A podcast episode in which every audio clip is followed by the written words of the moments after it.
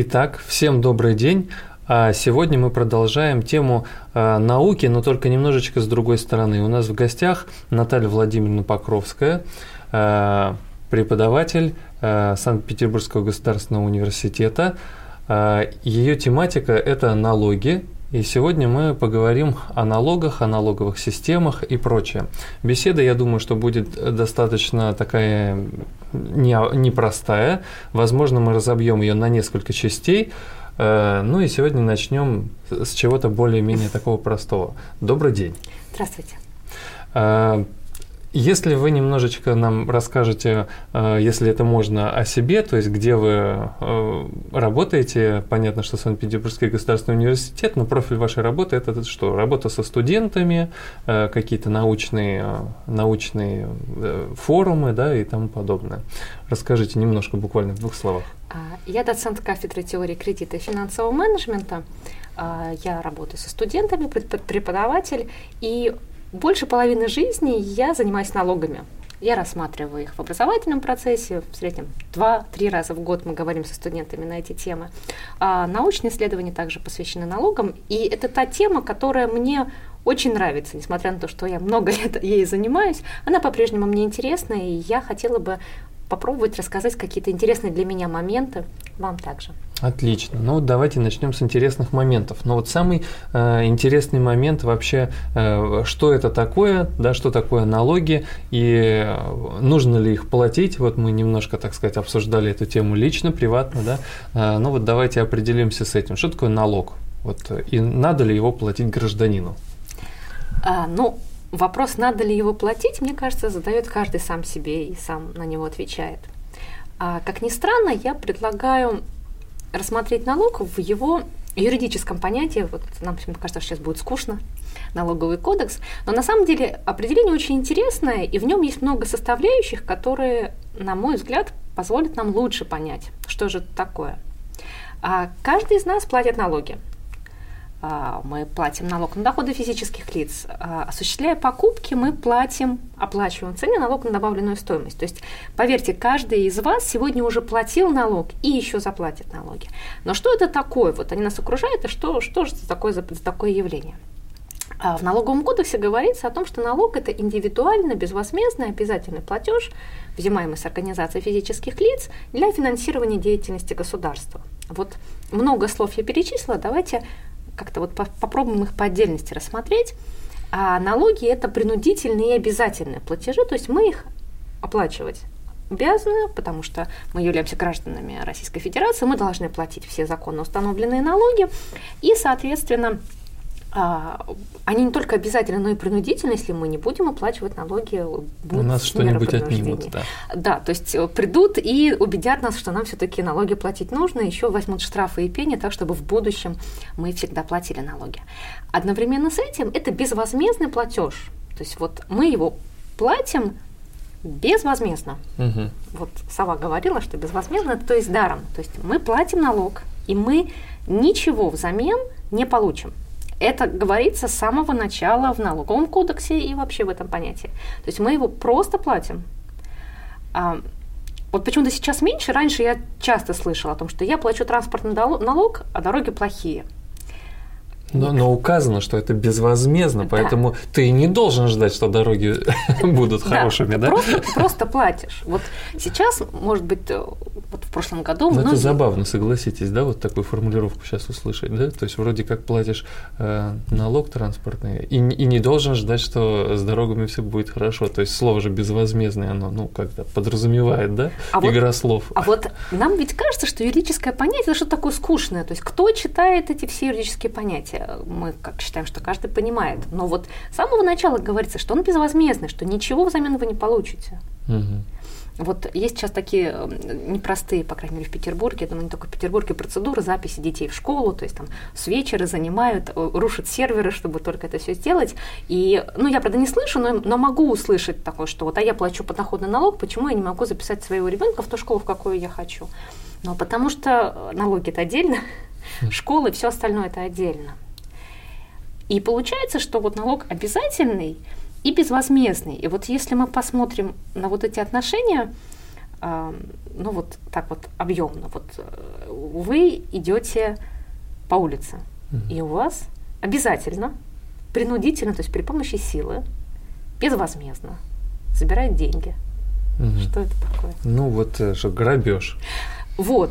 А, но когда у нас возникает еще одна важная составляющая, когда они законно установленные, это уже не грабеж, нет, это уже налоги. Угу. А налоги это плата за право жить в цивилизованном обществе. То есть налоги это действительно безвозмездные обязательные платежи. И если мы вообще глубоко задумаемся над этим, возникает вопрос, а вот действительно нужно ли их платить? А вот а почему а почему вот я, собственно, должен платить эти безвозмездные платежи? Ну, вы сейчас произнесли э, такую формулу, да, типа право жить в цивилизованном обществе. То есть, видимо, вот это, а, это правильный ответ. Ну, мне кажется, что правильный ответ у каждого свой, угу. но э, финансисты и экономисты не дремлют, и они, конечно же, пытаются обосновать много лет. И ну вот можно даже представить, что финансовая наука это такой вот большой научный пласт, она, собственно, и возникла с самого начала, как попытка обосновать, а почему же мы с вами должны платить вот эти вот безвозмездные обязательные платежи, платежи государству. И вот те, кто слушали определение внимательно, или, может быть, видели его, видели еще одно такое интересное слово. Это платеж индивидуально безвозмездный. Вот налоговый кодекс – это такой юридический документ, казалось бы, он не говорит про акценты, про какие-то оттенки, намеки и так далее. Но он говорит о том, что это индивидуальный безвозмездный платеж. Вот что в этом можно услышать? Инди... Ну, индивидуальный. Ну, индивидуальный, но, видимо, принятие решения человеком индивидуальное, да? Да, вот э, и вот индивидуально он безвозмездный, а значит для кого-то он может быть возмездным. И если индивидуально он безвозмездный, то может быть коллективно. Он может быть возмездным. Да. А. То есть вы платите а, транспортный налог, и конкретно тот кусочек дороги, по которому вы едете, может быть, он не меняется я плачу подоходный налог, и может быть там какие-то э, вот в чем-то у меня есть там сложности с получением услуг от государства. Но если мы рассмотрим всех нас вместе, всю нашу большую страну, окажется, что действительно вот все налоги, они обеспечивают все услуги э, обществу, экономике, бизнесу. И вот именно поэтому, из-за того, что они пускай индивидуально безвозмездно, но коллективно возмездно, именно из-за этого и нужно уплачивать налоги, по крайней мере, так нас пытаются убедить некоторые теоретики. Теоретики это нас пытаются убедить, но в определении э, мы не услышали коллективно возмездный, тогда, может быть, там вписать или внести какое-то предложение, чтобы в этом определении э, дописать строчку индивидуальный безвозмездный, э, но возмездно коллективный. А вы знаете, мне кажется, это отличная идея, и можно вообще вот в качестве комментариев написать к этому видео, какие еще слова можно дополнить. Туда вписать, да? Да, и мы большое коллективное письмо напишем о изменениях в налоговый кодекс. Э, турецкому султану разве что, да. Ну, а почему, почему бы и нет? Ну да, хорошо. А, ну, давайте тогда немножко дальше шагнем и посмотрим, какие у нас вот в настоящем есть налоги. Ну, понятно, что вот на физич... доход... доходы физических лиц, да, там юридических лиц, чем они отличаются. Вот, так сказать, такой обзор небольшой. А, действительно, вот о том, какие налоги взимаются в России, но мне кажется, это та тема, которая касается ну, вот, каждого из нас, потому что это доходы нашего государства, которые, опять же, распределяются в нашу же пользу. И э, вот я предлагаю подумать, какие же, собственно, на каких налогах основывается наша налоговая система. А, я, например, часто слышу по телевизору, что наш бюджет очень зависит от нефтегазовых доходов, от угу. доходов от нефти и газа, из чего вот, ну вот, например, можно сделать вывод, что самые главные доходы у нас от нефти и газа. Ну, это такой э, вопрос, на который не так просто ответить, но все-таки э, налог на добычу полезных ископаемых, основной налог, связанный с добычей, э, собственно, полезных ископаемых, он играет важную, но не принципиальную роль в нашей налоговой системе.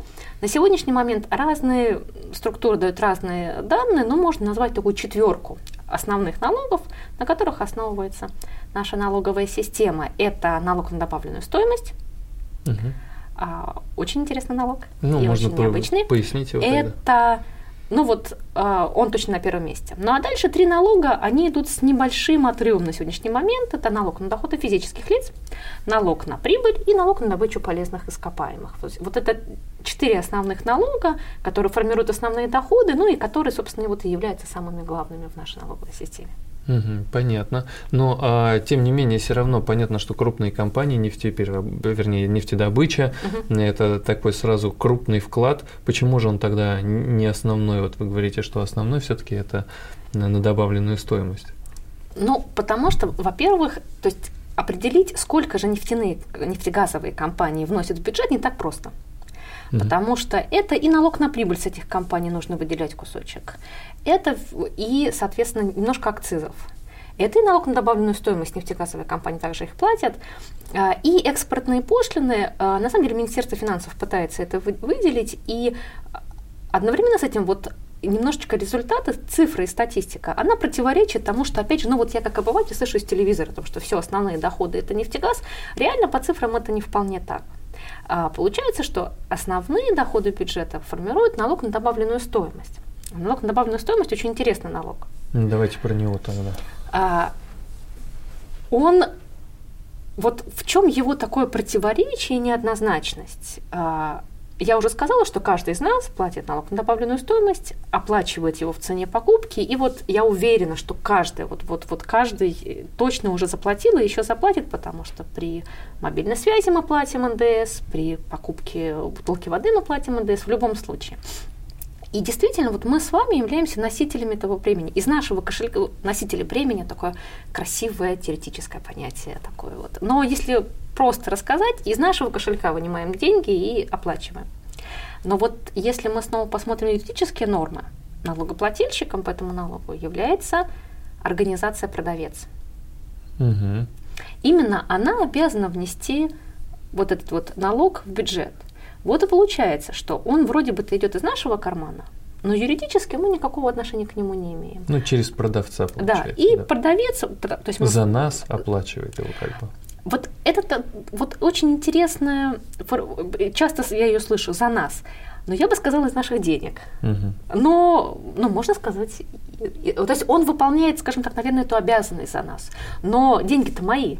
Угу. Это все-таки не, не за меня, а из моих средств. То есть у меня меньше располагаемый доход, потому что есть налог на добавленную стоимость. Угу. Ну и получается, что поскольку человек постоянно совершает какие-то сделки, в том числе при продаже нефти той же, все равно есть этот НДС, да, поэтому и получается, что э, фактически он становится самым крупным налогом, да? Правильно? Да. И вот я говорила, что в этом налоге много необычного, много такого странного. И на самом деле то, что вносит, э, там, из кошелька вынимается одних, а вносит другие, только одна из особенностей. Ну вот, например, а, у нас есть, ну все мы это понимаем, налог на доходы физических лиц, он взимается с доходов физических лиц. Налог на прибыль взимается с, с прибыли. прибыли да. Налог на добавленную стоимость взимается Каверзный вопрос, да? Ну вот если мы продолжим логическую цепочку, с чего он взимается? Да, ну, ну получается с продажи, да, с выручки. Не совсем. Вот я чувствую, что у вас все-таки есть, есть подсознательные знания. Это а, есть немножко все-таки, да? да? да. А, ну вот первая ассоциация с добавленной стоимости. Угу. Открываем налоговый кодекс, ищем словосочетание добавленная стоимость, и кроме как в названии налога ее нет, потому что НДС взимается при каждой купле-продаже товаров, работ и услуг, при каждой реализации. Но вот возникает вопрос, это же не налог с реализации, это же налог на добавленную стоимость. Вот где это соотношение? То есть получается, если у нас там условно чашка чая стоит 100 рублей, э, там в ней есть НДС, э, и получается, я должен выделить в этих, стару, э, в этих деньгах я должен выделить добавленную стоимость, да, то есть вычесть там формирование да, продукта а, ну вот, или, если, или если, если, так? если на примере чая ситуация следующая. Вот вы э, приготовили чай, решили его продать за 100 рублей. Как организация, да, да, за 100 рублей. И Там потратил вы, я 50 вы, рублей вы, вы вроде или 20 бы, Вы вроде рублей. бы уже даже на ценнике пишете 100 рублей, но тут вспоминаете, что а, есть налог на добавленную стоимость, и вам нужно на ценнике написать не 100 рублей, а 118. Ну, я имею в виду, что...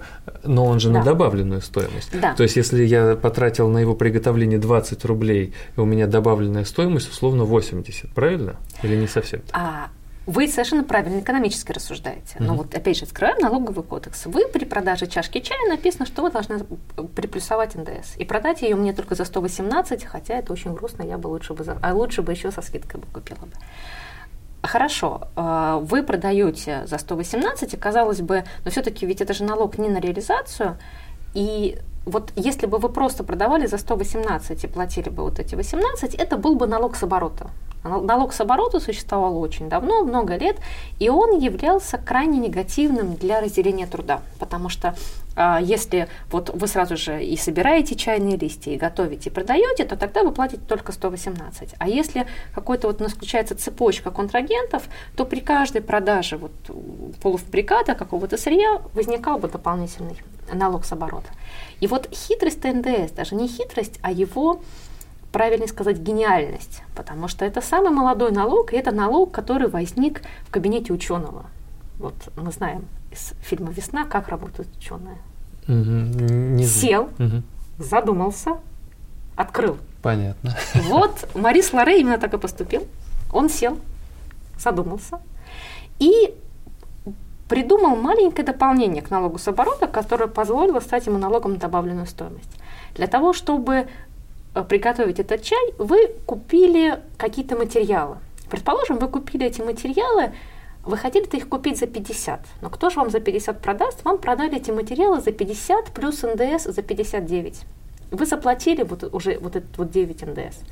И благодаря тому, что при расчете НДС вы свои 18 от чашки чая можете уменьшить на 9, которые вы заплатили при покупке материалов, а, и уплачиваете в итоге разницу 9 в бюджет, и возникает, скажем так, налог на добавленную стоимость, потому что реально он взимается с прироста цены. То есть вы купили материалы за 50, продаете за 100, и вот с этого прироста фактически взимается налог. Но это только фактически.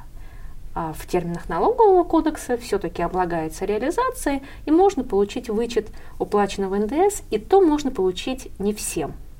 Мгм. Ну, то есть теоретически э, э, речь сводится к вычетам. То есть я могу э, уже, получается, чтобы мне заплатить э, вот эти не 18, а 9, Мгм. мне нужно иметь право э, на вычет. Совершенно верно. И вот я обещала вам много особенностей у этого налога. И вот первая особенность это то, что э, вносит из кармана одного, платит другой. Вторая особенность, что он на самом деле не с добавленной стоимости, а именно с объема реализации. И вот третья особенность, она вообще самая удивительная. А, иногда, не во всех случаях, но иногда, становиться юридически, вот статус неплательщик НДС невыгодно. То есть иногда выгоднее быть плательщиком НДС, чем неплательщиком. Это вообще уникальная ситуация именно для этого налога.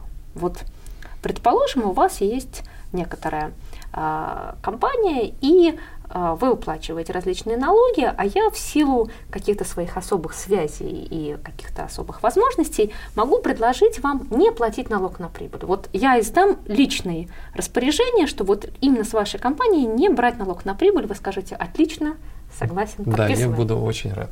Налог на имущество Мгм. предлагаю вам не платить. И тоже давайте две, подписывайте, подписывайте еще какие-то налоги. А вот налог на добавленную стоимость во многих случаях невыгодно не платить. Почему? Потому что если вы не плательщик НДС, вы продаете чашку чая без НДС, не за 118, а за 100, но вы не можете получить вычет. То есть вы вот этот вот НДС, который уплатили, относите на расходы. И в отдельных случаях это невыгодно. Мгм. То есть вот это, Ну, это действительно... Ну, наверное, тут лучше с примерами.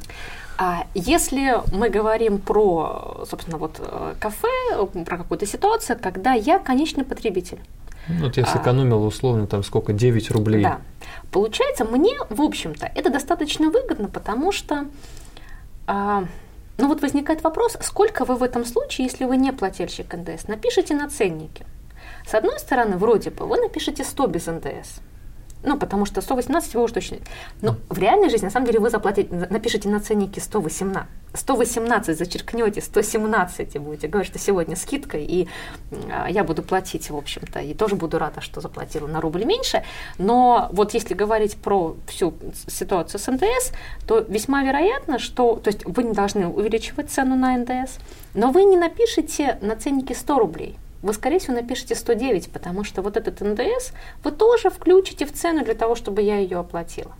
Но мне, как конечному покупателю, все-таки лучше купить за 109, чем за 118, ну и не забудьте написать, что это только сейчас распродажи Нет, и это, А если вот если от маркетинга отказаться, и вот э, ваше кафе продает за 118, я продаю тоже за 118, но я там внутри знаю, что я получу просто чуть больше прибыли с этой чашки. Тогда, тогда вам совершенно повезло, это прекрасная ситуация, и как раз если вы немножко обобщая, если вы работаете с конечными потребителями, то есть вот э, я покупаю вас как физическое лицо, либо у вас покупают другие компании, которые тоже не платят НДС, вам это выгодно. Но если вы участвуете в некоторой цепочке, ну вот здесь с чаем э, не просто привести пример, хотя, ну, может быть, каким-то образом вы поставляете горячие обеды в компанию. Угу.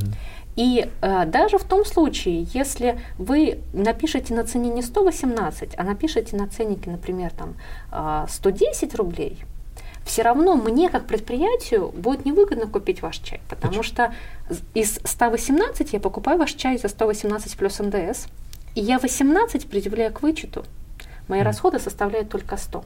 Mm-hmm. А когда, кстати, даже если вы продаете мне чай за 109, получается, что все 109 это мои расходы мне невыгодно у вас покупать. Так а это же касается меня, почему э, это же касается моих вычетов, а почему тогда не к вам? Нет, я как плательщик НДС могу получить вычет того НДС, который я заплатила в цене. И mm. если я у вас купила чашку чая за 118, то вот эти вот 18 в цене я могу предъявить к вычету. А если я у вас купила чашку чая за 109 без НДС, а она без НДС, mm-hmm то я ничего не могу предъявить к вычету. А. Вот и получается, что в том случае, если э, вашими покупателями являются компании, которые оплачивают НДС, вам невыгодно не уплачивать НДС. А вот если вашими покупателями являются конечные потребители или компании, которые не уплачивают НДС, то вам это очень выгодно. Ну, то есть это действительно такой уникальный налог, когда может быть выгодное освобождение, а может быть невыгодное освобождение. То есть mm. иногда даже хочется прийти в налоговый орган и сказать, дайте мне право все-таки, разрешите мне уплачивать НДС. Вообще я бы как физическое лицо очень хотела бы, чтобы я уплачивала НДС, возмещала его от э, государства, но вот в налоговом кодексе это не предусмотрено. Понятно, хорошо. А тогда вычеты. Вот э, мы понимаем, что есть вычеты. А вот кто обладает вычетами? Э, и, вернее, это право. Значит, и в каких случаях мы этим правом обладаем, в каких не обладаем? У меня есть подозрение, что когда вы говорите слово вычеты, вы имеете в виду несколько налогов. И действительно, ну, вычеты существуют по разным налогам. Есть вычеты по налогу на доходы физических лиц, и это не совсем ну, наш вот мы, случай Да, сейчас. ну вот мы сейчас приводили пример, да, э, с реализацией угу. какой-то продукции, вот вы говорите, что компания может иметь вычет.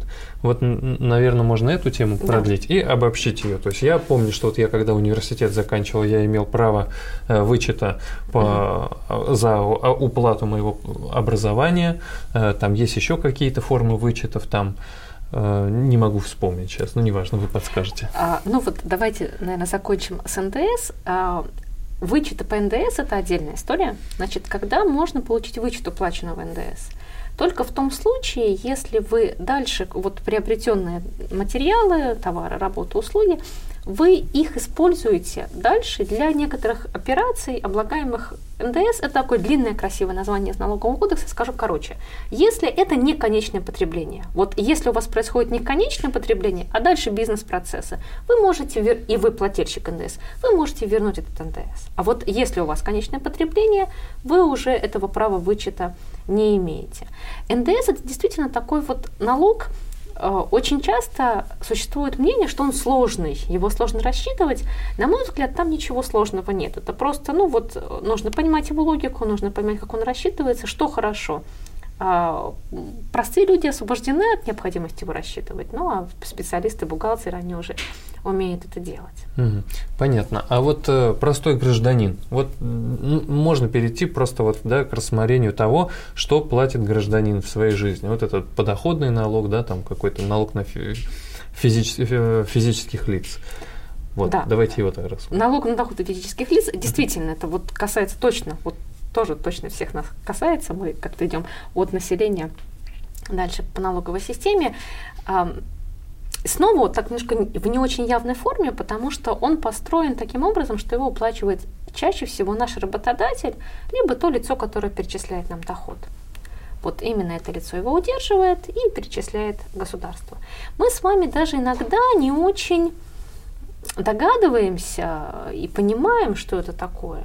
Вот если бы, например, мы бы получали бы всю нашу заработную плату, вот опять же наш кошелечек, ну, многие сейчас уже рассуждают с карточками, а вот я как-то такая вот, класс... да, да, mm-hmm. вот, вот э, кошелечек, аккуратненько лежат денежки, и вот если мы все наши доходы сложим, а потом вынем 13%, вот психологические моменты, они очень важны. Вот у нас, я допускаю, что у нас было немножко другое отношение бы к налогам, к зарплате и даже к нашему работодателю в том числе. А он у нас удерживается, скажем так, зачастую незаметно для нас, но вместе с тем все-таки а, именно из-за того, что вот он так незаметно рассчитывается, а, мы зачастую не пользуемся правами его снизить. То есть государство дает нам возможности реального снижения налогов. Ну, действительно, мы уже, скажем так, жизнь закаленные, мы многого не ждем, угу. рассчитываем на себя, и тем не менее в в нашей системе налогообложения существует немало возможностей снизить налог на доходы физических лиц. А, опять же, он снижается у тех, у кого есть дети, иждивенцы, э, дети, приемные дети и так далее. А, но этот налог за счет вот этих вычетов, опять же, уменьшается тем, кто уплачивает доходы. Мы тоже об этом не задумываемся. Но в частности, мы можем получить вычеты а, в случае оплаты расходов на обучение своих или своих детей – расходов на лечение. Причем расходы на лечение там вообще очень широкий э, э, список лиц. То есть это вот наша семья, это не только мы, дети, это родители, жены, мужья, братья, сестры и так далее. Вот очень широкое толкование. А, в случае каких-то взносов в негосударственные пенсионные фонды. И вот недавно появился новый э, вычет, инвестиционный вычет в случае, если мы каким-то образом взаимодействуем с рынком ценных бумаг. Он такой э, действительно вызывает немало вопросов, удивления. Чаще всего э, говорят про этот вычет. Сейчас уже у нас такое вот начало года, и все немножко затишье, но может быть кого-то из вас в декабре обычно, если вы проходили мимо финансовых учреждений, вас хватает за руки брокер, брокеры и предлагают вам получить инвестиционный вычет. Говорят, дайте нам сегодня 400 тысяч, и вы получите через 3 месяца 52, 13%. И, в общем-то, это классная сделка. То есть там 3-4 месяца, и у вас 13% от, от э, ваших вложений. Да, но только они могут... Э, ты же их вложил и связал на целый год, там как минимум. Вот, вот, вот вы Или... сразу, же, сразу же видно, что вы консервативный инвестор. Mm. 13% за 3 месяца ни один банк, причем это все легально, от государства, mm. без обмана, а, ну, в общем-то, ни один банк, ни одна структура вам не даст так, такого процента. Mm. А, про один год это вы еще консервативно смотрите. Три года должны лежать эти деньги.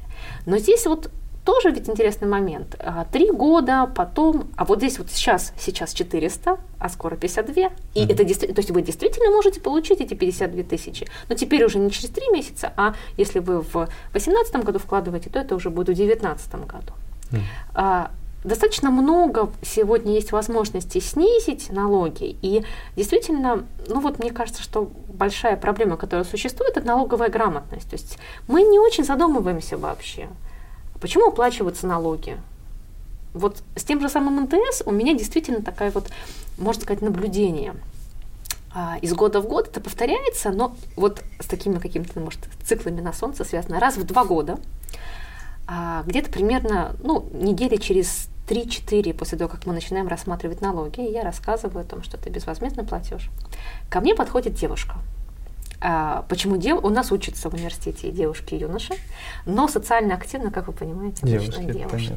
И девушки подходят ко мне, и, я, и вот я действительно я вот удивляюсь, и задают мне раз в два года один и тот же вопрос. А почему собственная должна платить НДС? И, ну вот, это хороший вопрос. Угу. Задумывались ли вы об этом? Нет. Вот, вот, вот я себе, я себе не задавала такого вопроса, и когда я его получила в первый раз, я очень долго думала, а во второй раз уже мне было легче, и, ну, я говорю, ну, иди и подумай сама, ну, потому что, потому что это наша обязанность, потому что это система налогообложения, потому что так необходимо уплачивать. Но, с другой стороны, вот мне кажется, задумываться о том, а почему, собственно, должен платить налоги и почему я, собственно, их плачу, это очень хорошо, потому что это позволяет задуматься, а как можно сделать, чтобы платить меньше. Ну, это с одной стороны, но с другой стороны мы тоже немножко эту тему затрагивали. То есть это вопрос такой философский получается. Почему я должен? Это вот, значит, куда эти деньги идут? Зависит ли, зависит uh-huh. ли от меня что-то, вот когда я эти деньги заплатил, я их лишился, да? То есть, может быть, я бы потратил их на что-то свое, а вот я не вижу, про, да. не вижу прогресса там и тому подобное, то есть такого очевидного. Э, поэтому это такое вот фило, философская такая беседа получится, потому что непонятно, влияешь ты, не влияешь там на что-то там, да, в своей там стране, районе там и тому подобное. Поэтому здесь, так сказать, подумать о жизни. И, но практическая реализация, да, если ты можешь э, уменьшить, то, конечно, это приятно, да, там получить что-то. А. Потому что вот интересно, тоже часто возникает... Даже я бы сказал, да. получить что-то, чего ты не ожидал. Вот ты же не знал, что можно вычесть, получить, и вдруг бабах, а оказывается можно, и там такая сумма приятная. При том, что очень часто вот, э, ну, мы когда разговариваем про налоги, вот тут уже, опять же, гендерные какие-то свои наблюдения, вот тут уже обычно мальчики спрашивают, это к концу курса, они э, ни разу не были, ну вот, может быть, на одной лекции случайно, они ко мне подходят и говорят, понимаете, э, мне некогда было к вам ходить, у меня, понимаете, бизнес, я, познакомьтесь, я бизнесмен, угу. ну мы там, в общем, раскручиваем нашу компанию, расскажите, как мне платить налогов меньше. Но иногда э, вот почему-то то, что он индивидуальный предприниматель, почему-то вот он стесняется сказать, просто говорит, ну, у меня такой, ну, средних размеров мелкий бизнес. Mm-hmm.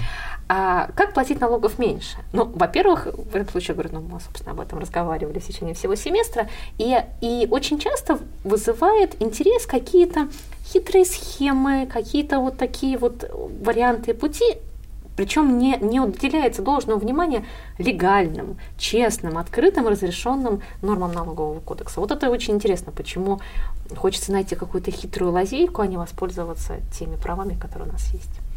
Ну да, наверное. Но это, наверное, особенность уже какая-то э, мышления. Мы всегда ищем какие-то короткие пути, хитрые. Если вот ты найдешь что-то, чего не знает другой, то, наверное, ты скорее всего обогатишься сразу. Да, ну потому что общими дорогами все ходят, а то, что эта дорога общая, но не торенная, об этом никто особо не задумывается. Понятно. Хорошо. А как тогда обстоят? Э, то есть вот опять же вот мы поняли, что у нас вот э, физическое лицо, не юридическое, а физическое, э, платит вот, э, ну вот мы поговорили об этих двух налогах, да, и каждый раз он платит его не сам. То есть вот у меня есть кошелек, в нем лежат деньги, я купил чашку чая, и сразу я должен э, куда-то отнести там этот НДС, да, вот, или там я поработал, поработал, э, значит, мне работодатель дал деньги, я опять же не сам бегу в какой-то налоговый орган, все это делается за меня. А, ну, в той или иной степени. И вот, естественно, я поэтому, скорее всего, и не задумываюсь, потому что ты вот живешь, живешь, мама дает деньги, там потом ты стал работать, там тебе кто-то дает деньги, ты как бы так не подумал, ну, налоги, и понятно. А, то есть это хорошо или это нехорошо? Как вот к этому относиться? Ну, вот хорошо, сейчас вот у нас угу. граждане э, узнают о том, что это все делается за них, э, и, и что вот они сейчас скажут, хорошо это, нехорошо? Ну, что такое хорошо и что, что такое плохо? А, с одной стороны, это удобно. Вот а, почему-то вы сейчас, когда говорили про НДС, я вспомнила а, из детства, вот у нас в детстве были такие магазины, когда ты в, в одном отделе взвешиваешь, потом становишься в кассу, оплачиваешь, потом ты приходишь, нужно снова отстоять, и вот именно то, что получить. ты взвесил, получить, в общем, вот такая вот такая вот была магия, может быть, даже молодежь и не знает, как это вообще было. Мне кажется, что нужно открывать такие ностальгические магазины. Ретро-магазины, да, взвесь да. сам.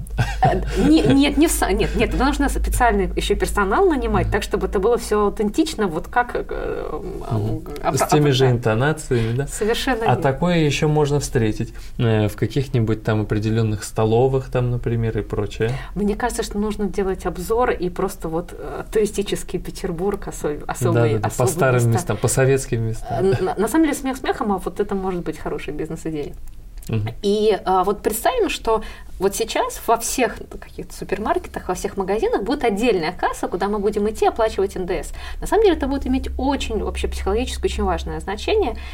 То, что нам не нужно платить, на самом деле, конечно, это легче. То есть мы не задумываемся, мы, нам не нужно каждому знать, как рассчитывается НДС. А, нам не нужно каждому понимать, там, как рассчитывается, когда уплачивать, куда уплачивать. Это же нужно пойти в банк, какие-то реквизиты внести и так далее. Конечно, это проще.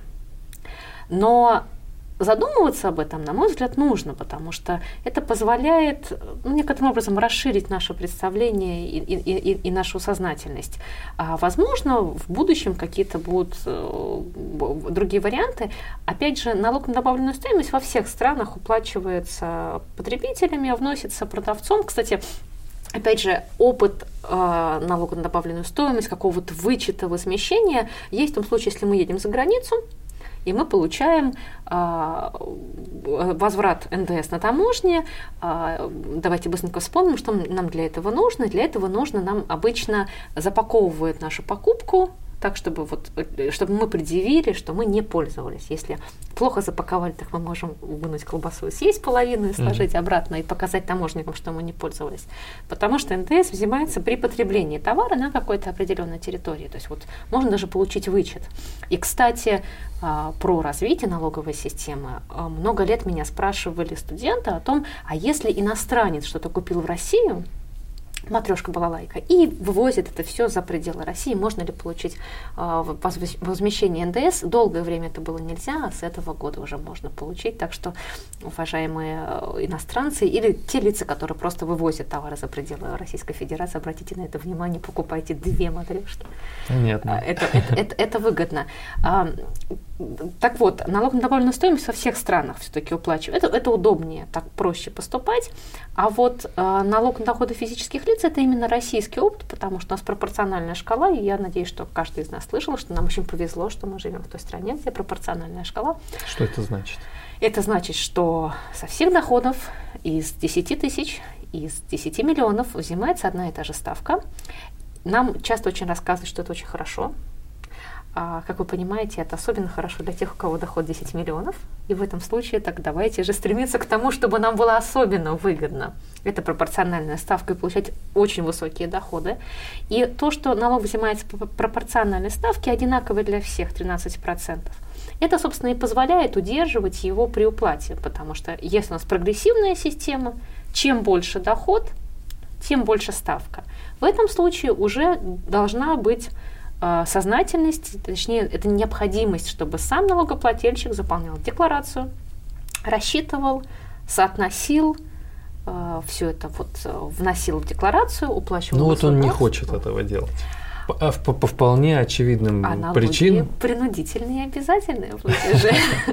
А государство догадывается, что он, он не хочет, хочет, да? И пытается каким-то образом на это влиять.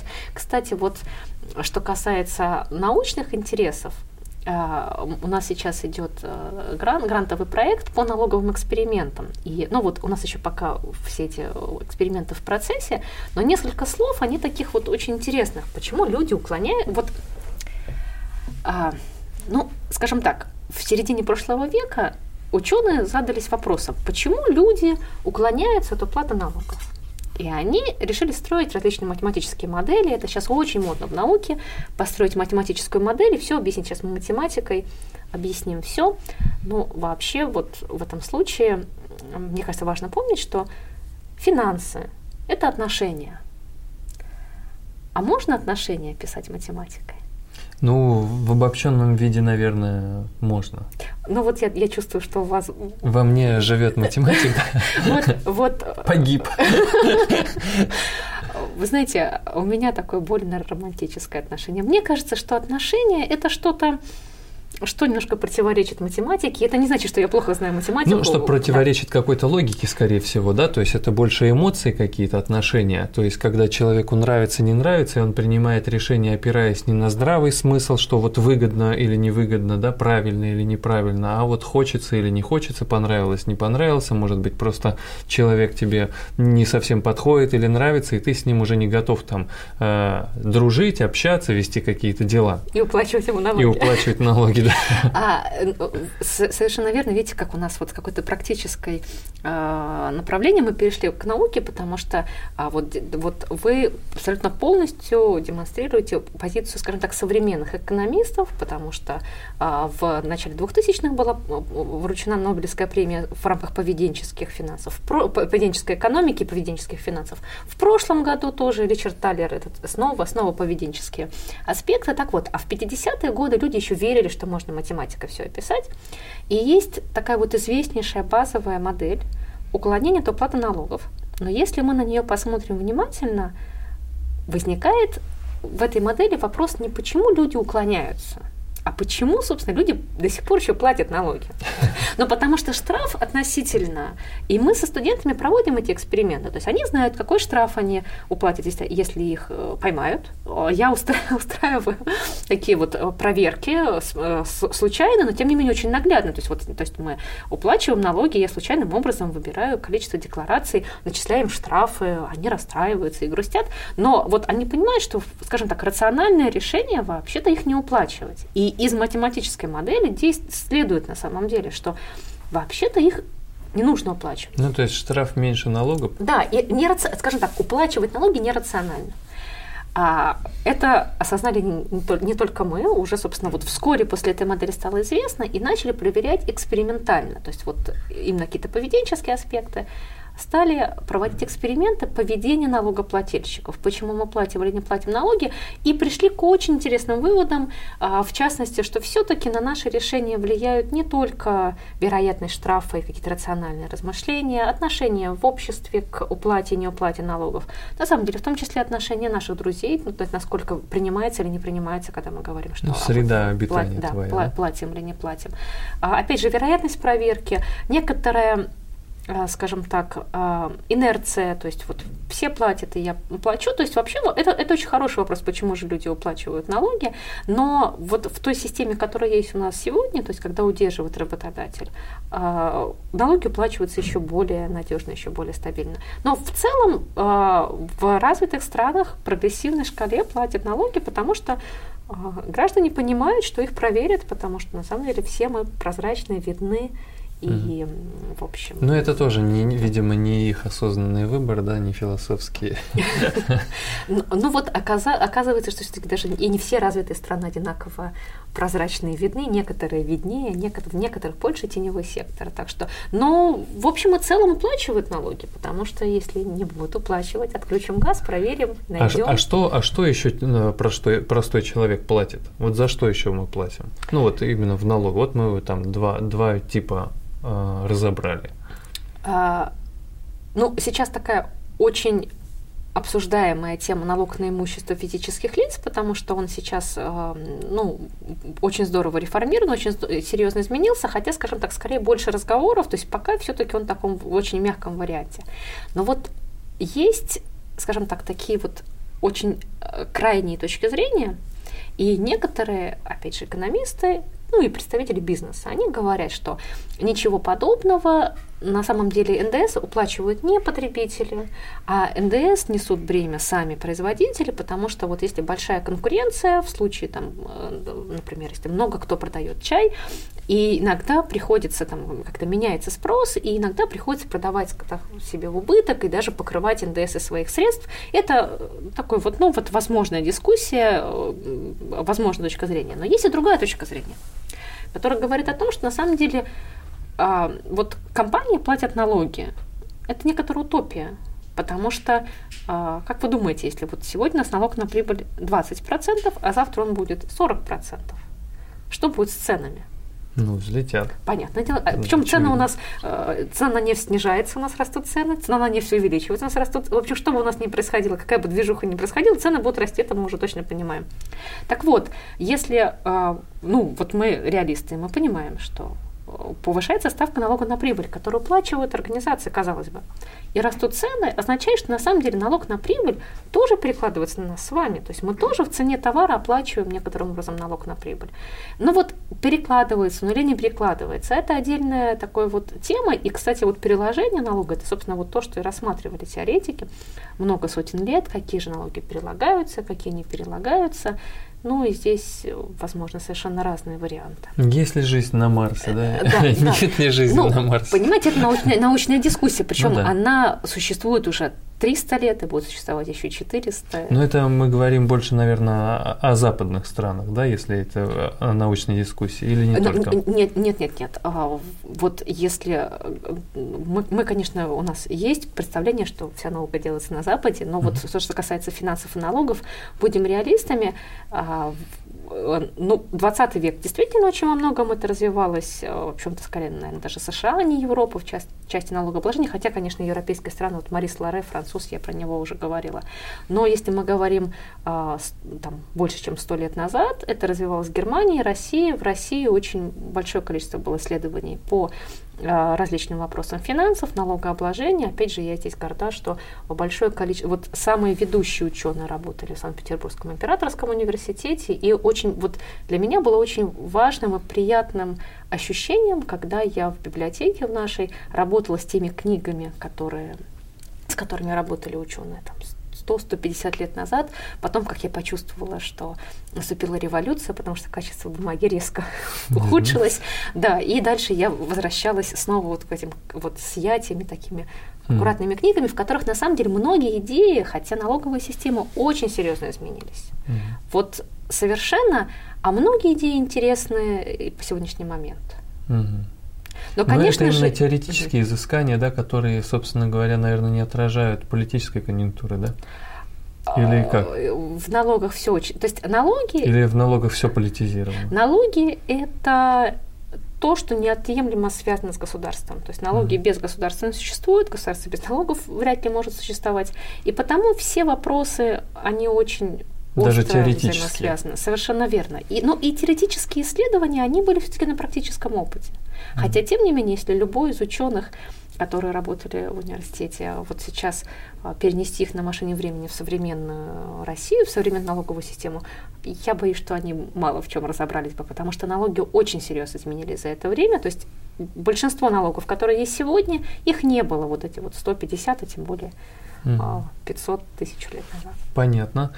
Ну, тогда в исторический аспект, может, мы еще вернемся попозже. Угу. Давайте, а вот у нас есть юридические лица. Э, ну, вот не будем говорить, что это такое. Все, думаю, знают, есть ООО, а там акционерные угу. общества, ИП, индивидуальные, да, какие-то предприниматели. Вот для них тоже бывают и вычеты определенного рода, да, и какие-то там послабления, и при этом э, по-разному рассчитывается, значит, налоговая система, там есть упрощенная система налогообложения и тому подобное. Вот про это чуть-чуть расскажите. А, ну, это такая большая животрепещущая тема. Угу. А, основные организации, которые находятся, ну, большая часть на обычном режиме, они уплачивают налог на прибыль. Таких организаций, ну вот из года в год меняется, скажем так, грубо две трети, то есть там 66% всех российских компаний уплачивают налог на прибыль. А, нам кажется, что все очень просто. Мы уже с вами знаем точно, что налог на прибыль взимается с прибыли. Фух, хотя бы с этим все понятно.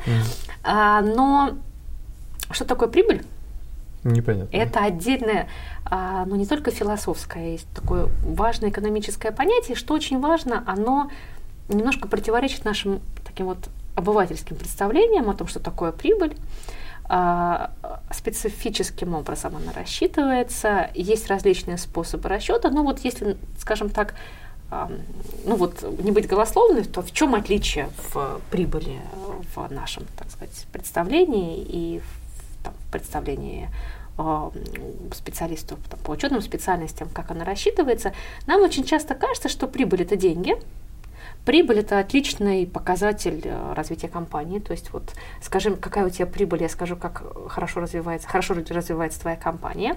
И вот в этом смысле нам кажется, что такое вот прекрасное, самое лучшее, что может быть, что может случиться с компанией, это прибыль. Но нужно определиться, до или после уплаты налогов, да? Да, это, это, правильное уточнение. Но вместе с тем, прибыль это... Ну, так если после уплаты налогов хорошая прибыль, так, наверное, показатель, нет? Или есть еще такой, э, таких в бизнес-тусовочках есть такая тема личный доход владельца бизнеса, э, показатель. Вот э, личный доход, это, ну вот, опять же, это немножечко уже э, такая вот некоторое уточнение. Дело в том, что а, я сейчас скажу самое главное, основное, что нужно знать про прибыль, а, с которого начинает рушиться наше стройное представление и строится новое, еще более стройное. А, прибыль – это не деньги. Деньги – это отдельно, прибыль – это отдельно. Прибыль – это такая некоторая расчетная Цифра. величина. Mm. Да. Она очень зависит от методики расчета.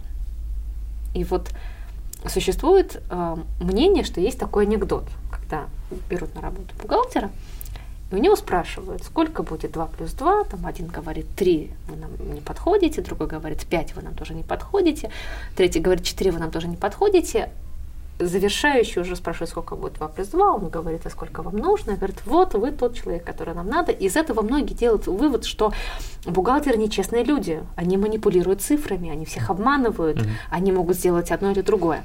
Это неправильная точка зрения. А действительно прибыль может быть ну, практически такой, какой надо. И это действительно показатель качества бухгалтера. То есть и его профессионализм. Совершенно верно. И mm. это совершенно... То есть может быть одновременно в одних и тех же условиях а, три показателя прибыли. Ну, давайте может примером. Быть, может быть 23 показателя прибыли. У нас в одной и той же ситуации может быть убыток минус 100, у нас может быть прибыль 1 или прибыль 100. И причем вот эти все три цифры, они будут в одних и тех же ситуациях. Ну, то есть... И все три они будут правильными. Понимаете, вот просто мне, какая из них правильная? Нет, ну а в чем суть? Это вот, например, я не знаю, там отнесли какой-нибудь платеж бухгалтерский на следующий год, и у нас уже убыток. Там, я не знаю, или какой-то бухгалтерский документ провели этим годом, и у нас уже там э, наоборот там да? Не, сов, не совсем. Это не совсем про вот. Э, это, это связано со сроками. Mm. Дело в том, что э, и этому предшествует как раз уже много сот, а может быть и тысячелетние рассуждения лучших умов. А, каким образом лучше и правильнее учитывать те или иные виды доходов или расходов. А если очень-очень кратко, очень-очень просто говорить, доходы возникают а, не когда у вас появляются деньги, а доходы возникают, когда у вас появляется возможность эти деньги получить. То есть у вас может быть ситуация, что у вас возможность получить деньги есть, а денег, собственно, нет – Одновременно с этим расходы у вас возникают не тогда, когда вы заплатили деньги, а вы можете эти расходы каким-то образом соотнести.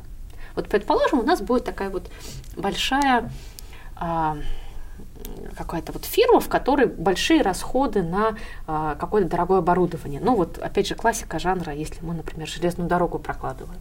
Мы купили локомотивы, вагоны, какие-то паровозы, и это очень-очень дорого. То есть мы потратили много-много-много денег.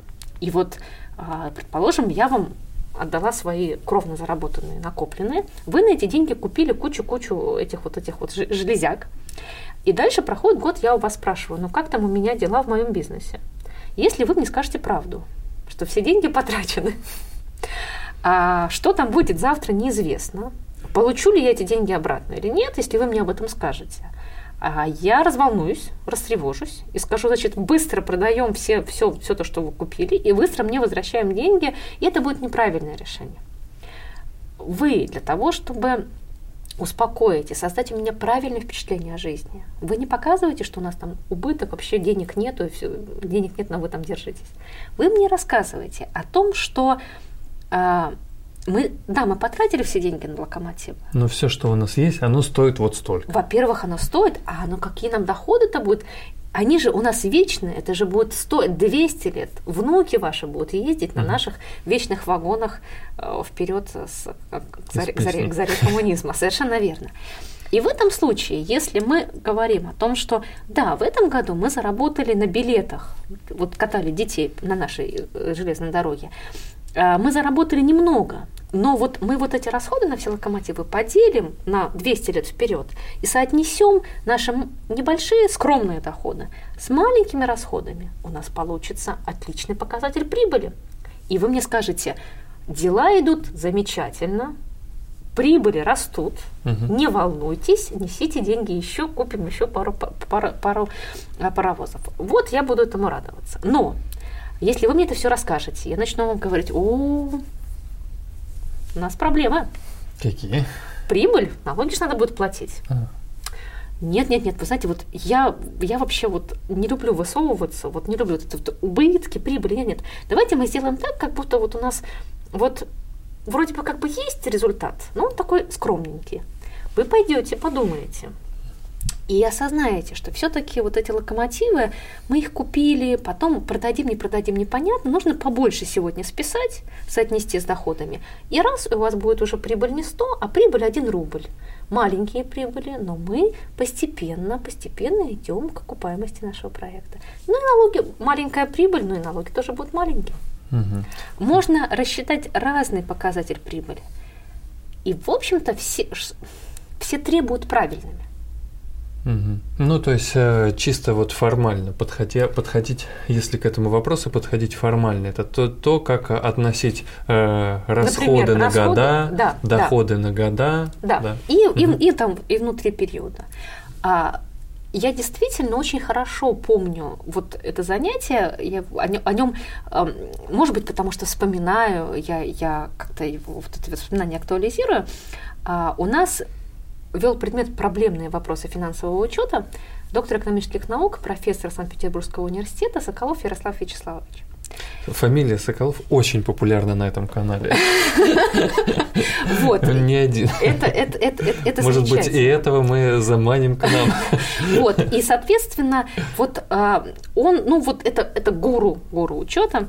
А, соответственно, вот он говорил о том, что есть точка зрения – о том, что бухгалтер – это такой скучный человек, который приходит э, называется сейчас в офис, ну или в контору, одевает на рукавники, достает книжки, сейчас включает компьютер, и что-то там протоколирует. Вот у нас есть в фирме две чашки, два микрофона и так далее, а куртка замшевая одна и так далее. Угу. Он просто отражает он такой вот переписчик, он отражает действительность. Статист. Да. Ну вот, да. если опять же там каким-то современным каким-то аналогиям, фотографию. Он вот приходит и фотографирует без всяких каких-то правок, фильтров, чего-то такого. Но на самом-то деле, это неправильная точка зрения, на самом-то деле как раз бухгалтер, он не отражает действительность, а он ее создает. Вот в его силе, в его праве, в его возможности нарисовать либо полный Армагеддон, либо прекрасное будущее сегодня, либо стабильно развивающееся и прекрасное будущее завтра. Так, тогда а, не, не зря у нас, значит, две подписи на документах часто бывает генерального директора и главного бухгалтера. Теперь все понимают назначение второй подписи. А, как тогда контролировать? То есть это получается такое, ну, достаточно фигура очень серьезная, особенно если мы говорим там в масштабах государства, то есть, э, ну, могут быть э, ну, просто сейчас... величайшие последствия от того, что этот сейчас человек Сейчас тенденция, что все-таки одна подпись генерального директора, потому что угу. именно он отвечает за все.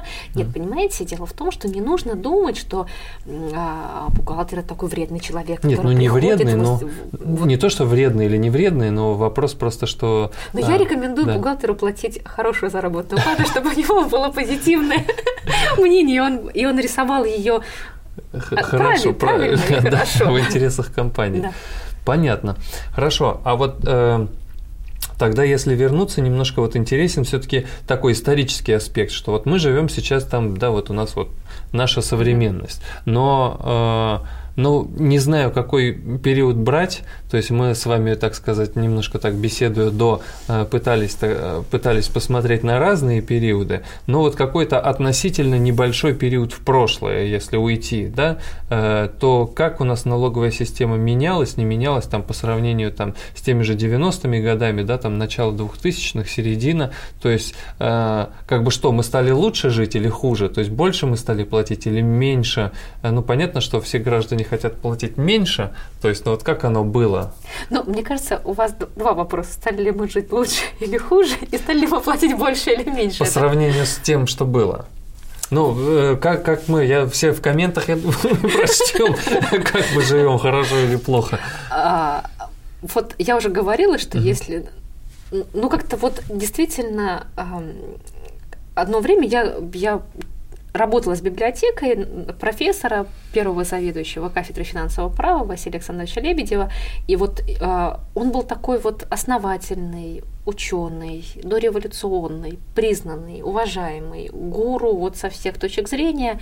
И вот он умер в таком почете и в прекрасном состоянии. Его библиотеку, библиотека была передана вдовой в а, библиотеку университета. И у меня есть такое подозрение, впечатление, что я была первой, кто читала вот эти книги. И, вы знаете, это было прекрасно. То есть вот, вот у нас с ним в какой-то момент было родство души. Я вот я начала чувствовать какие-то моменты, я начала смотреть иногда на ситуацию его глазами. И я, конечно, понимала, что ну, он бы ничего не понял в том, что происходит сейчас.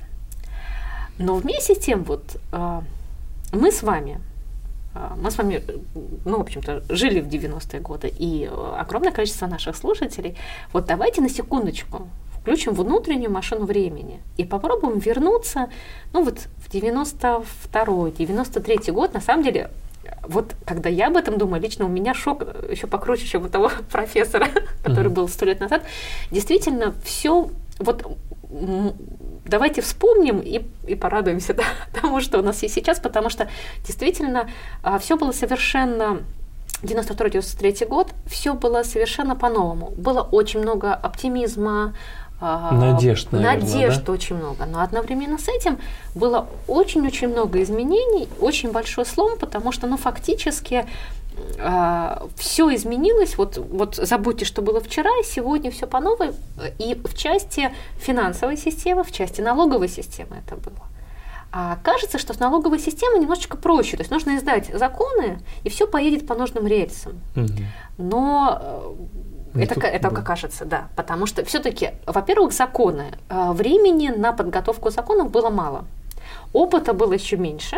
А, в общем-то, законодатель воспользовался правильной, э, вот у него взяла такая правильная была стратегия, взять передовой опыт зарубежный, то, что хорошо работает там, а немножко взять наш опыт, когда у нас тоже это все успешно работало в коду НЭПа, и из этого всего слепить что-то такое, что, будем надеяться, с 1 января по мановению волшебной палочки заработает. А опыта не было как у тех, кто составлял эти законы, ну и понятное дело, так и у тех, кто должен был их исполнять. И, ну, конечно, спрогнозировать было результат было тоже, наверное, невозможно. Конечно, потому что, понимаете, сами понятия.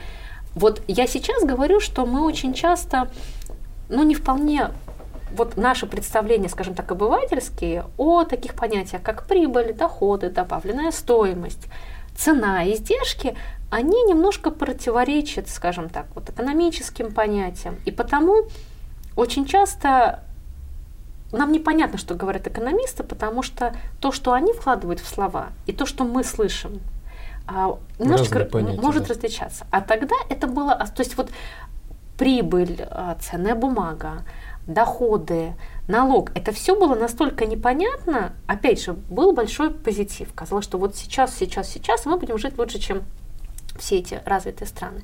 Но действительно, а, мало кто понимал в налогах. Налоговая система была очень быстро стала запутанной, противоречивой. А, было понятно, что в законе не все предусмотрено, выходили какие-то подзаконные акты. Опять же, когда они имели силу, когда они не имели силу. Выполнять, не выполнять. С информ... Вот опять же, вот я какие-то 90-е годы чего-то рассказывала. Представьте себе на секундочку, что у вас раз и нету интернета. Mm-hmm. Вот раз и его нет. Сейчас такое вот, эм, когда мы с вами записываем это видео, такие великопостное время, и вот это такое можно, вот попробуйте недельку. Это, это, это очень сложно себе на сегодняшний момент представить. А нет интернета, у вас нет информации, выходят законы, это какие-то газеты. Эти законы нужно уметь читать, потому что они вообще... То есть, во-первых, тот, кто их писал, не очень понимал, что там написано. А потом читатель должен это понимать. То есть это было действительно очень сложно. Налоги были очень такими противоречивыми, непонятно с чего они взимались, как они рассчитывались, куда их уплачивать, как их уплачивать. И, конечно же, налоговая система была чрезвычайно громоздкой, сложной, несовершенной. И э, 98 год был сложный, такой вот э, мы все помним, э, всякие черные вторники и, и все остальные черные дни, но после этого наступил такой вот луч света в темном царстве под названием налоговый кодекс. И введение налогового кодекса, то, с чем мы, чему мы настолько привыкли и живем сегодня, это было действительно очень серьезная реформа, это было очень серьезным прорывом.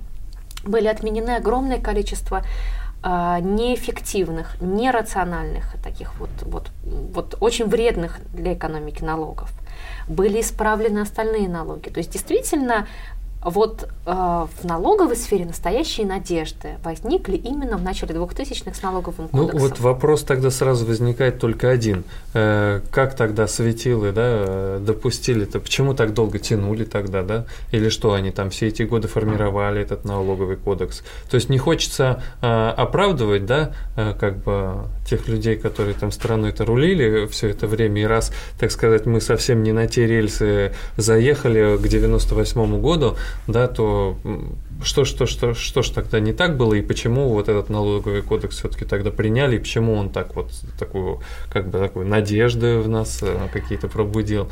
Острые вопросы, да? А, нет, нет, они, вы знаете, не острые, у меня какие-то возникают, ну, есть, ну, возникают странные параллели. Ну, в 90-е годы все жили хреново, это откровенно, то есть тут вот, э, тут не, нечего ни отнять, ни добавить, да, вот, но э, сразу закономерный вопрос, почему вот даже, ну, то есть налоговый налоговая система, она связана сразу с другими там экономическими системами, которые угу. в государстве есть.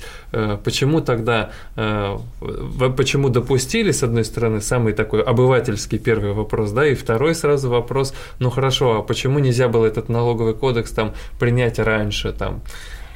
Вы знаете, у меня какой-то сейчас возникает угу. такая э, ну, почти хулиганская параллель. Вот давайте представим себя там, лет там, на 15 постарше, вот, а, опять же, гендерные. Вот а, мальчик, которому 18, ну, очень часто он дурит, понимаете? Mm-hmm. Вот он, у него какие-то странные компании, а, у него какие-то, по нашему представлению, неправильный круг общения, какие-то непонятные девочки. Сначала одна девочка, потом другая девочка. И, ну, в общем-то, наверное, мудрые родители смотрят на это и понимают, что вот сейчас пройдет некоторое время, это сложности роста, Угу. А, У страны-то нет родителей, которые там... Но, но тем не менее, слож... точки, точки роста тоже есть. И опять же, понимаете, то есть можно, например, а, в 22 года его, извините, у всех разные возраста, но можно его заставить жениться. Можно, вот, вот, вот, вот эта девочка, все это, вот теперь вот, вот в этом виде налоговый кодекс мы и припишем. Но, скорее всего, а, придется все-таки через какое-то время, когда происходит такое естественное уже вот, вот То есть, короче, что-то приняли, дали пожить с этим, посмотрели, как работает. И потом, а потом уже mm-hmm. наступает, уже все складывается, и условия, и внутренняя готовность.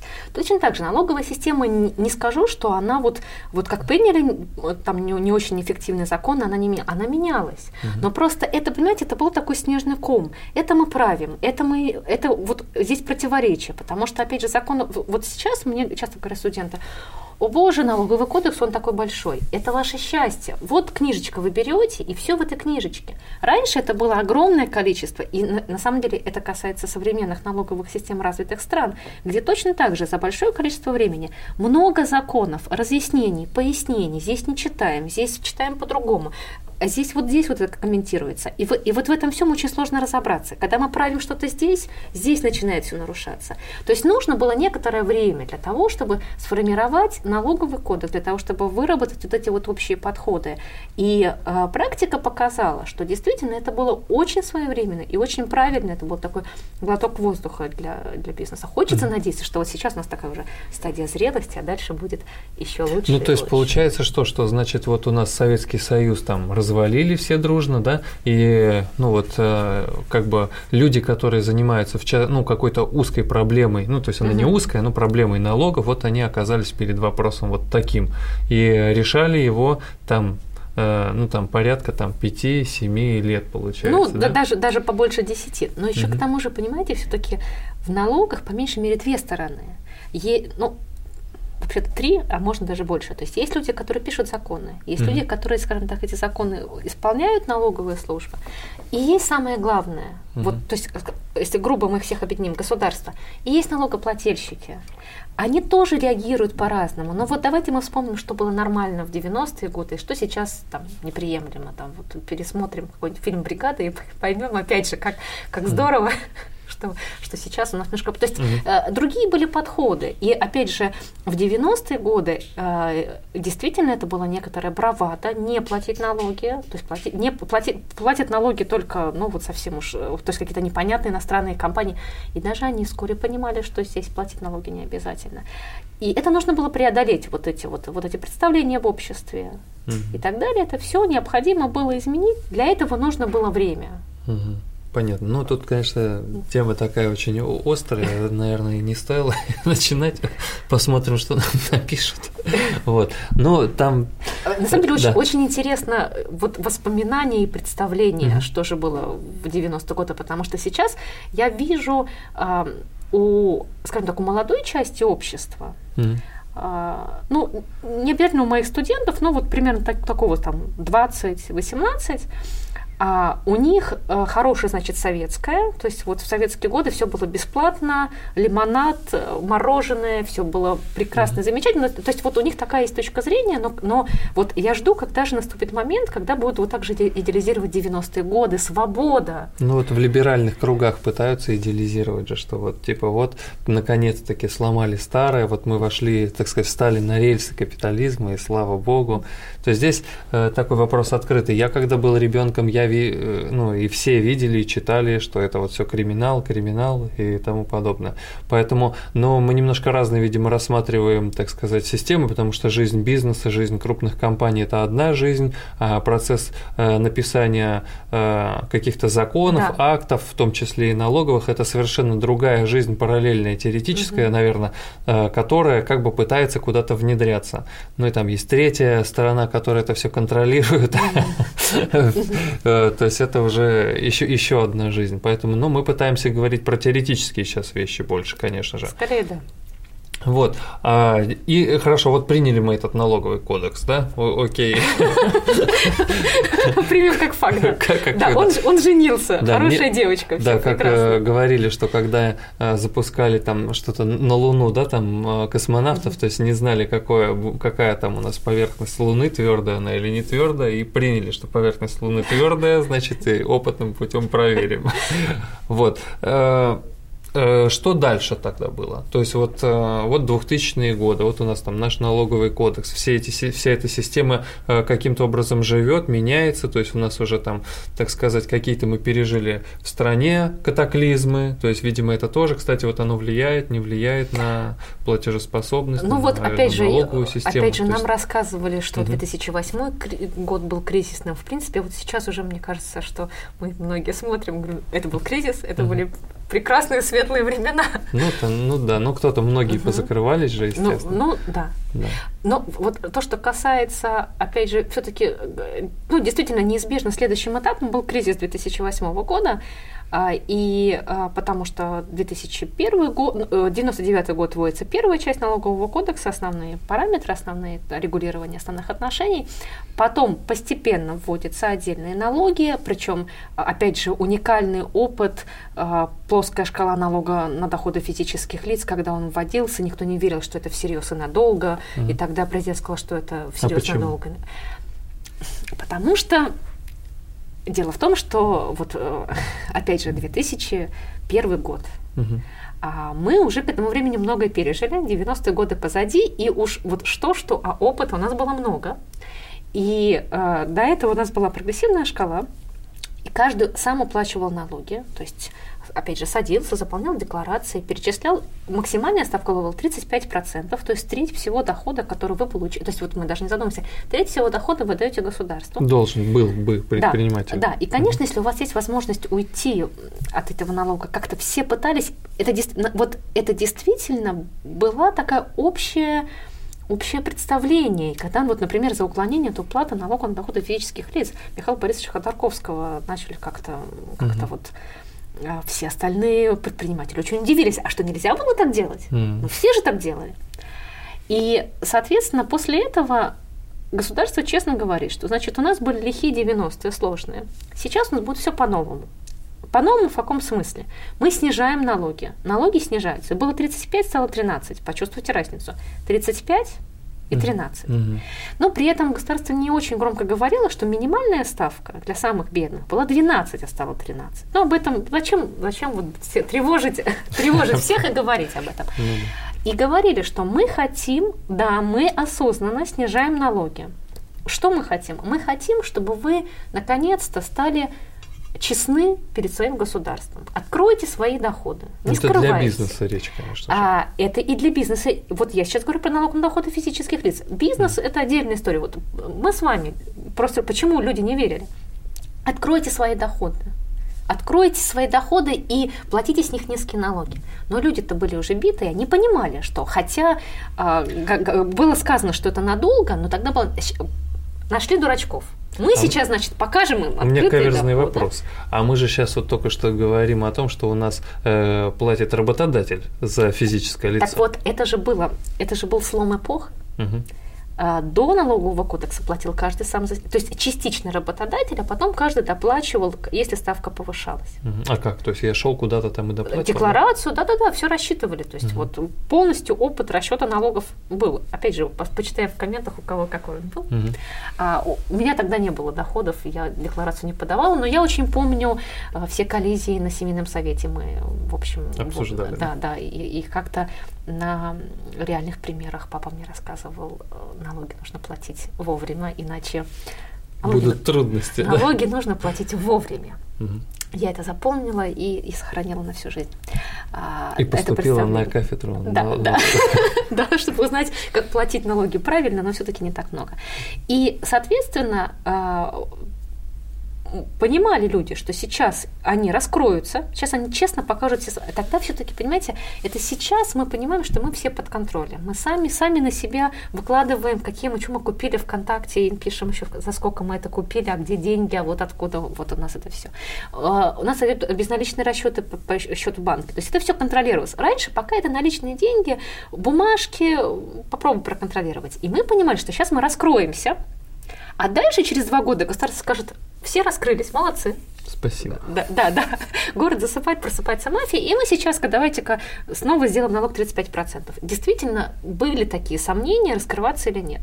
Но с самого начала было сказано гарантами вот всего этого закона, что, поверьте, это будет надолго. И на самом деле опыт показал, что так оно и вышло. Шли Мгм. годы, а у нас по-прежнему 13%. Мгм. И вот это все было чрезвычайно положительным и позитивным моментом. Экономика росла, и вот опять же, вот я помню 2000-е годы, а, действительно это был такой подъем, позитив, вот это были такие надежды, которые начинали уже сбываться. Значит, Но дальше- Надежда, да. Да, но дальше, дальше наступил 2008 год.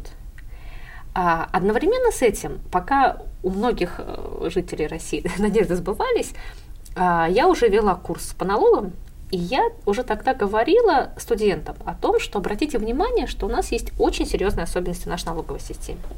Особенность это заключается в том, что у нас очень высокая роль налога на прибыль. А вообще всегда были, вот до 2009 года лидерами был НДС налог на прибыль. Они были примерно одинаковое значение и два года исторических, ну, по крайней мере, которые, по которым были данные. Поступления по налогу на прибыль превышали НДС. Казалось бы, что такого тревожного, товарищ преподаватель, что вы нервничаете на пустом месте? Если мы рассмотрим зарубежную практику, там налог на прибыль так не значим. если говорить очень-очень-очень просто, может быть, чрезмерно просто, но тем не менее, за рубежом, в развитых странах с бизнеса берут меньше, в России берут больше. Может быть, вот мы обсуждали это, может быть, это наша особенность. Опять же, в Россию можно только верить, и у нас так свой особый путь. А тем более он работал много лет. Но вместе с тем понятно, что если там берется мало, у нас берется много, мы не очень конкурентоспособны. Это все продолжалось до 2008 года. 2008 год кризис. Кризис не только в России, кризис во всем мире. И вы знаете, у нас как-то вот принято считать, что вот там за границей яблоки ниже висят, вкуснее и слаще, а у нас вот что они делают, все не так. И значит, налоговый кодекс они не вовремя приняли, и налоги они неправильно собирают, и вообще все неправильно. Если проанализировать реакцию правительства, реакцию налогового законодательства на кризис 2008 года, именно Россия была той страной, которая раньше всех и наиболее значительно снизила налог на прибыль. То есть тогда, напомню, у нас был налог на прибыль 24%, а стал 20%. Не в одной, то есть остальные 4% страны... 4% это было значимо настолько, а, да? Это 4 процентных пункта, 24 лет. Ну вот, вы знаете, сейчас у нас налог на доходы физических лиц 13, давайте его сделают нам завтра 17. Мы скажем, что это очень значимо. Угу. Скажем так, это была очень серьезная реакция. Это был сигнал, что государство понимает, что сейчас у бизнеса проблемы, угу. и мы будем создавать для них условия, чтобы они платили меньше. Притом, если мы посмотрим, сколько денег заплатил бизнес, то вот 2008 год – и по сравнению с ним 2009, когда ставка была снижена, было уплачено вот ровно в два раза меньше налога на прибыль, потому что прибыли резко сократились, ставка снизилась. Это была такая поддержка государства. То есть вот действительно нам кажется, что только у нас плох... налоговая система всегда плохая. Mm. Нам кажется, что она только у нас. Во всем мире никто не любит платить налоги. Это кажется, что вот там они за границей ждут этого момента, когда же я могу Ну, не зря же у нас там несколько граждан Франции, да, поменяли гражданство. Да. Прочее. Э, и вот мы привыкли к тому, что привыкли так рассуждать. Но действительно, вот то, что касается налога на прибыль и реформы девятого года, снижения ставки, это был самый быстрый и самый значимый результат вот такой вот, который был показан, что кризис мы осознаем, мы снижаем налоги и будем, будем стараться э, что-то сделать э, в этом смысле. Сейчас, конечно, все-таки снова мы осознаем, что какое как, что-то вот сложности в налоговой Ну, то есть, короче, какие-то шаги были правильные сделаны, на ваш взгляд, да? Ну, то вот, есть, ну, мне кажется... По крайней мере, в налоговой сфере. Ну, как бы то ни было, налог на прибыль снизили, по факту, да? Да, а сказать, что повысили вот в периоды кризиса я не могу, мне кажется, это вот иначе как положительно рассматривать очень сложно. Дальше было тоже много интересного, немало интересного в перспективе, но вот именно вот эта вот реформа, которая была, и вот все, что связано с налоговым кодексом, ну, критиковать можно, но нужно быть объективными. Было сделано немало хорошего. Ну, не только от этого просто, видимо, зависит наша жизнь.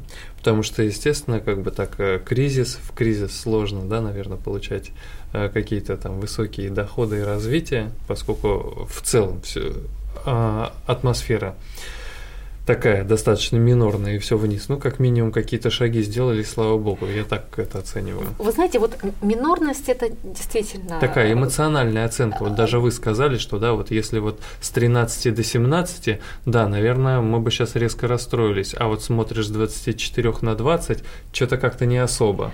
Ой, То знаете, есть это эмоциональная оценка. Это, вы знаете, это как раз я уже поминала и Канемана, и Талера поведенческие аспекты. Мы всегда а, наши потери замечаем и оцениваем выше, чем наше приобретение. Но вот а, опять же, мы находимся внутри ситуации, у нас может быть необъективное мнение. Вот есть фамилия, которая очень для многих ассоциируется со словом налог. Это mm. фамилия Лафер. Вот есть кривая Лафера, угу. Артур Лафер. Вот у вас какие-то есть ассоциации? У меня, к сожалению, нет никаких ассоциаций. Вот, я вы не знаете, очень хорошо знаком. Вот э, те, у кого есть какие-то базовые экономические знания, знают про кривую Лаферу. Mm. Лафера ее иногда рисуют вот как в такую вот кривую. Ну, вот я сейчас в воздухе начерчу mm-hmm. разные моменты. И возникает тоже вопрос, Артур Лафер, когда же он жил, кажется, что это там еще вот опять же то ли Хамурапи, то ли Иван Грозный, вот где-то где так. Артур Лафер – это ныне здравствующий э, профессор, ну, по моим сведениям, Сенфордского университета, может быть, что-то изменилось, американский. И вот он действительно очень, его имя очень известно в налоговом налогообложения, он автор таких вот, ну, рекомендатель и советчик важных налоговых реформ. Так вот, Артур Лафер писал по итогам нашей налоговой реформы снижение ставки налога на доходы физических лиц до 13% пропорциональной ставки. Вы можете найти эти слова в интернете, проверьте, не доверяйте никому, особенно преподавателям, проверяйте. Он писал о том, что российская налоговая система налогообложения доходов физических лиц и прибыли самая справедливая, самая эффективная и самое лучшее, что есть сегодня в мире. Угу. Это, это независимая оценка он так хвалил нашу налоговую систему, так хвалил нашу пропорциональную ставку, что у меня возникает только один вопрос. Ну что ж, они в Америке-то не ввели пропорциональную ставку, если она такая прекрасная и замечательная, как считает профессор Лафер. Ну, Но, по крайней мере, точка зрения есть. То есть вот внешние ну, оценки, что, что у нас отличная налоговая mm система. Хорошо. Ну и вот сейчас вот там из, от кризиса 2008, если вот шагнуть еще 10 лет вперед, э, есть какие-то изменения, там, я не знаю, в еще более какой-то, может быть, положительный или наоборот что-то стало, так сказать, достаточно не особо? Вы знаете, вот э, опять же у нас какие-то такие вот, ну, действительно, налоговая система, может быть, циклично развивается, опять может быть какой-то момент доверия или недоверия. Потому что когда в, 4, в конце 2014 года было сказано о том, что в ближайшее время налоги на бизнес не будут расти, ну, я не верила честно вам признаюсь. Я поним, потому что я понимала, что сказать это очень сложно. Меняется экономическая ситуация. Ситуация была очень нестабильная. Но время показало, что это было действительно так. То есть налоги... Другой вопрос, что накануне этого заявления было принято спешным образом большое количество давно откладываемых поправок. Но, тем не менее, вот действительно на длительное время было заморожено условие для бизнеса, что, на мой взгляд, все-таки скорее хорошо для развития бизнеса и, может быть, даже не очень хорошо для государства, потому что все-таки вот это вот, когда, за, за, когда мы себя загнали в сами в ту ситуацию, когда мы не можем повышать налоги и как-то менять условия, а экономическая действительность требует, может быть, каких-то изменений, ну вот, то есть, когда я поняла, что не будет менять ничего с бизнесом, тут начала тревожиться, не будет ли что-то с физическими лицами.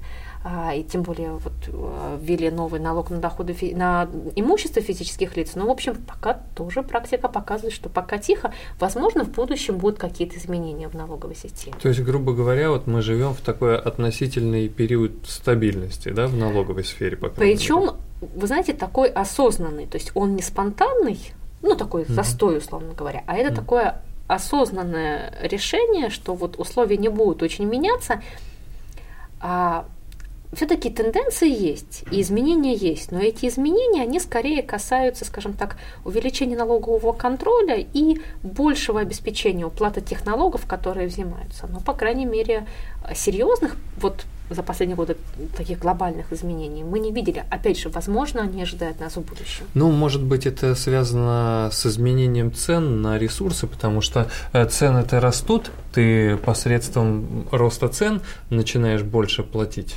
Ну, в том числе, да. Угу. Ну, а вот вы задавали вопрос, стали мы жить лучше, лучше или хуже. Это вот, вот, понимаете, как это, я, вы, э, наши слушатели. Мне кажется, что здесь ну, вот это такой вот вопрос э, своеобразный. Он зависит в том числе от, от нашего взгляда, от нашего отношения к жизни. Ну, мне кажется, что все развивается позитивном mm-hmm. направлении. Нет, ну я, например, э, как обыватель помню, как я студентом бегал за автобусами, мое, э, любимое, любимое мое, мое воспоминание Догоняли? из прошлого. Ну да, когда так, там, так сказать, но я был парень спортивный всегда, поэтому обычно догонял. Вот, по, то есть сейчас там есть возможность там есть на, ездить на, на автомобиле, да, там такси у нас и все в таком духе, но, естественно, там какие-то моменты э, определенные сложно решаются. Но если сравнивать с прошлым, то, конечно, там относительно двухтысячных и сейчас, ну, жизнь, естественно, э, немножко другая. То ли еще будет. То ли еще будет, дай бог. Ну, я предлагаю, может быть, на сегодня нашу беседу вот на этом этапе завершить, а в следующий раз, возможно, э, затронуть аспекты э, более ранних периодов например, там э, советских или э, таких более, еще больше, более таких э, в историческое прошлое уйти дальше.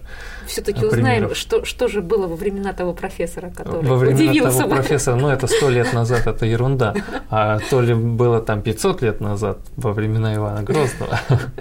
Спасибо вам большое за беседу и до новых встреч.